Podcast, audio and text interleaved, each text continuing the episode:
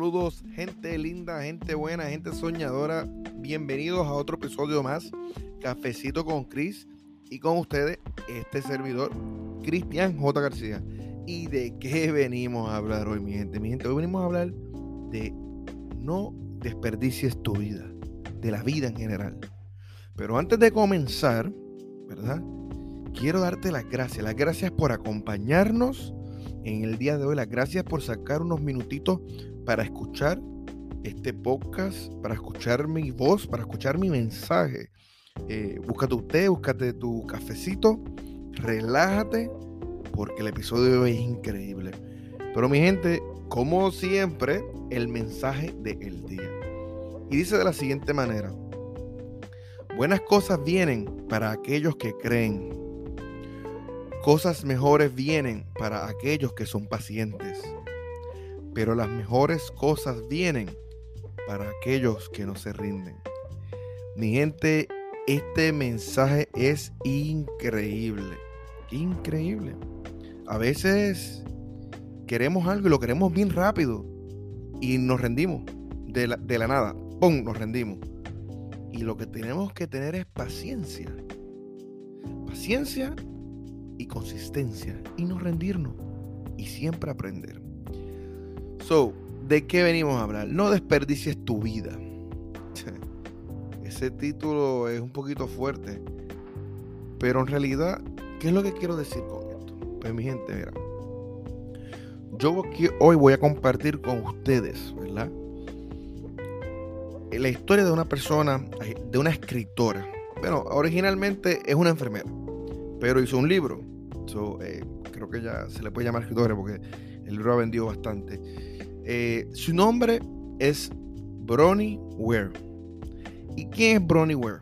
¿Verdad? ¿Dónde han escuchado ustedes ese nombre? Bueno, pues mi gente, es una experta en cuidados paliativos y enfermos terminales. Es una enfermera quien acaba de compilar en un libro la lista de las 5 principales arrepentimientos que tiene la gente antes de morir.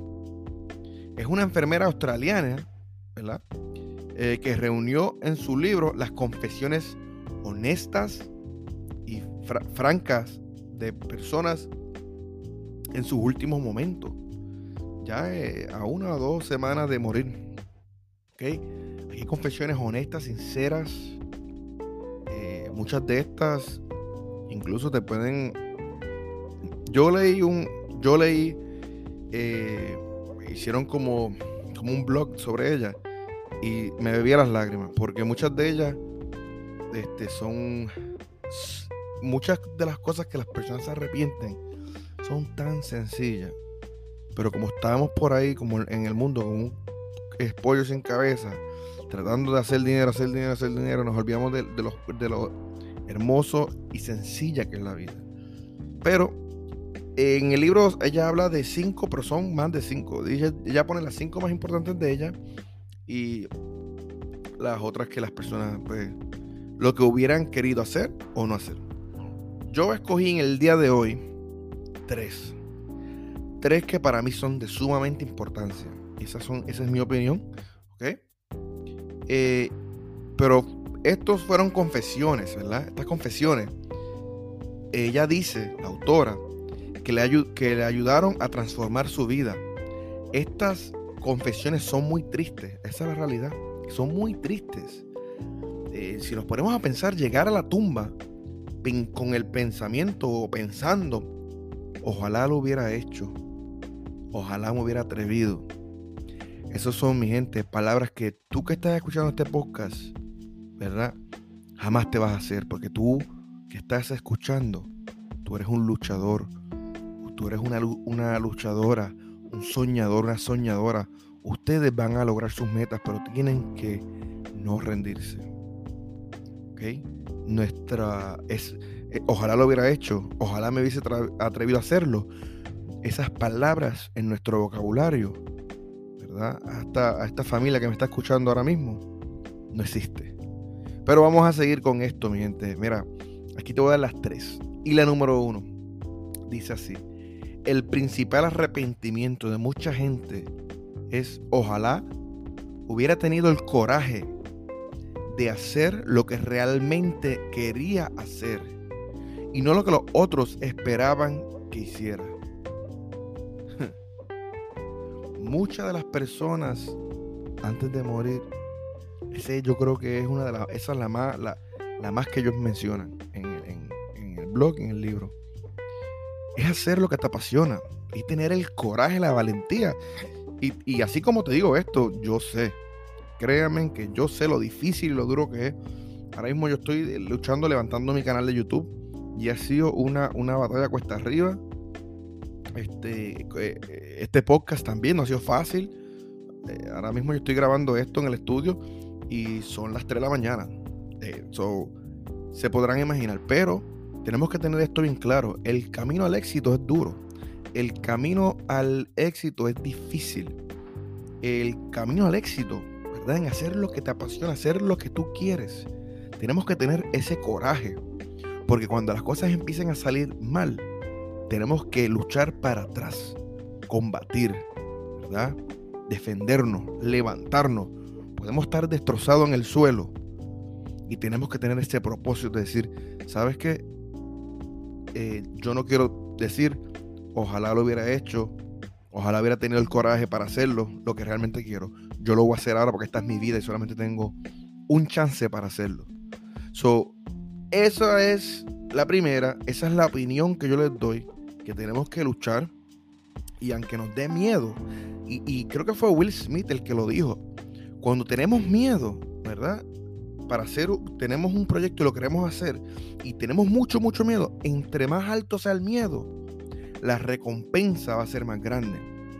Y él dice que hay que lanzarse. Tú que me estás escuchando, si tú quieres hacer algo, ¿verdad? Y te da mucho miedo, arriésgate, porque el que no arriesga no gana. Mi gente, número dos, otro arrepentimiento común es ojalá no hubiera trabajado tanto. Este está brutal. Ojalá no hubiera trabajado tanto, porque eso decían, los había hecho perder el equilibrio. Las personas decían que habían perdido el equilibrio y como resultado habían perdido muchas cosas en su vida, muchas fases en la vida hermosa, muchos momentos hermosos. Y con esta, yo creo que tenemos que tener un balance. Yo creo que tenemos que trabajar, pero tenemos que tener el control. O sea, no podemos trabajar 7 días a la semana, 365 días al año, porque estamos luchando por nuestro sueño y sí tenemos que trabajar, pero tenemos que tener un balance. Por ejemplo, los domingos son dedicados a mi familia. Creo que trabajo una o dos horas en mis proyectos, ¿sabes? Algo pequeño, y luego se lo dedico 100% a mi familia. A veces hasta me faltan cosas por hacer y yo prefiero, mira, si el video en YouTube, mi video no salió para el domingo, no salió. Yo no pienso perder mi domingo con mi familia. Significa que tenía que trabajar más duro durante la semana, pero tenemos que tener ese balance, ¿ok? Porque tampoco podemos compartir todo el tiempo con nuestra familia. Trabajamos 40 horas en un trabajo que odiamos y vamos a esperar que nuestra vida vaya a cambiar. Vamos a esperar que vamos a llegar a $1 millón. Vamos a esperar que nuestro negocio se vaya a levantar. No va a suceder si trabajas solamente 40 horas en otro trabajo. Tenemos que tener el balance. Yo siempre digo que, y esta es mi propia opinión y yo respeto la opinión de todos los demás, que uno debe dormir de 6 a 8 horas. Uno tiene que dormir de 6 a 8 horas y de verdad descansar. Uno tiene que meditar, uno tiene que hacer ejercicio. Y lo que tenemos que hacer es trabajar en nuestro sueño, pero tenemos que ver, porque mucha gente va a decir, no hay tiempo. Si estás viendo Netflix 2 horas al día, 1 hora al día, no te va a dar tiempo. Tenemos que hacer un schedule, tenemos que hacer un itinerario, por poco no me sale esa palabra, y tenemos que enfocarnos en lo que queremos. Pero si queremos ir a vacacionar, ir a viajes, ir a los restaurantes, janguear, ver series, no nos va a dar tiempo. Entonces vamos a dormir 3 horas para poder trabajar 2 horas en nuestro proyecto y estar cansado. Y en la final se nota, cuando trabajamos bien poco en nuestros proyectos, cuando los resultados no son muy buenos, ya tú sabes lo que falta más trabajo. So, tengamos ese balance, mi gente. Trata de buscar ese balance y tú vas a ver que los resultados van a llegar. Y sé paciente, porque la realidad de esto es que y yo me incluyo, queremos todo de la noche a la mañana, pero esto es un proceso y tenemos que disfrutarlo, ¿ok? Ahora, mi gente, número 3, también era muy común arrepentirse de no haber vuelto a tener contacto con viejos amigos. Mucha gente decía que les hubiera gustado volver a ver a alguien para recordar momentos de su vida, pero no habían hecho el esfuerzo para encontrarlo. Y algunos ya hicieron el esfuerzo, pero ya era muy tarde.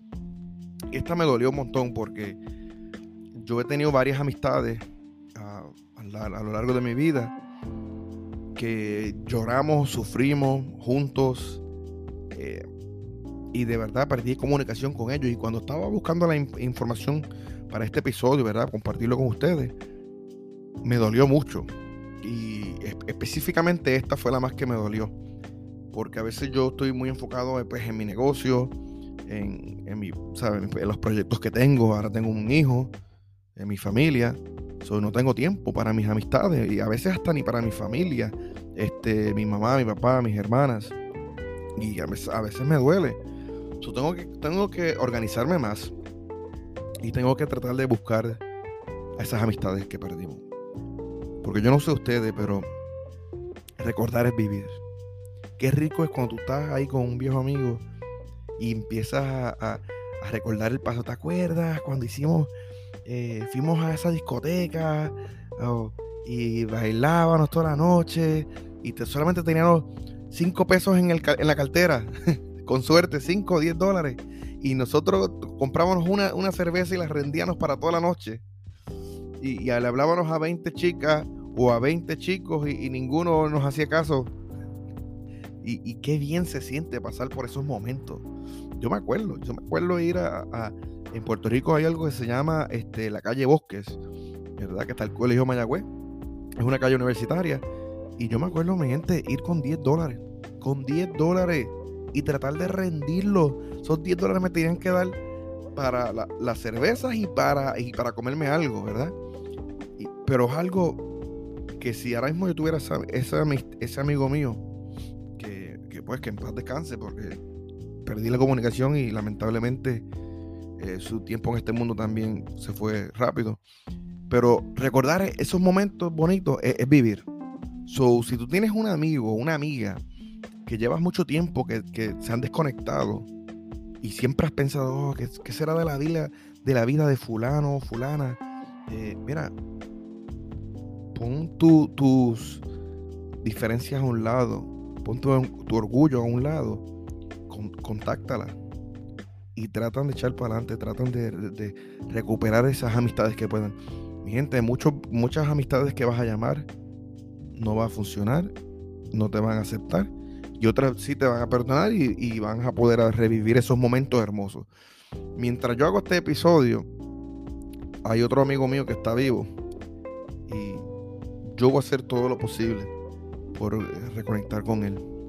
En realidad son dos amigos que quiero reconectar, y porque la vida se trata de esos momentos hermosos. La vida se trata de compartir.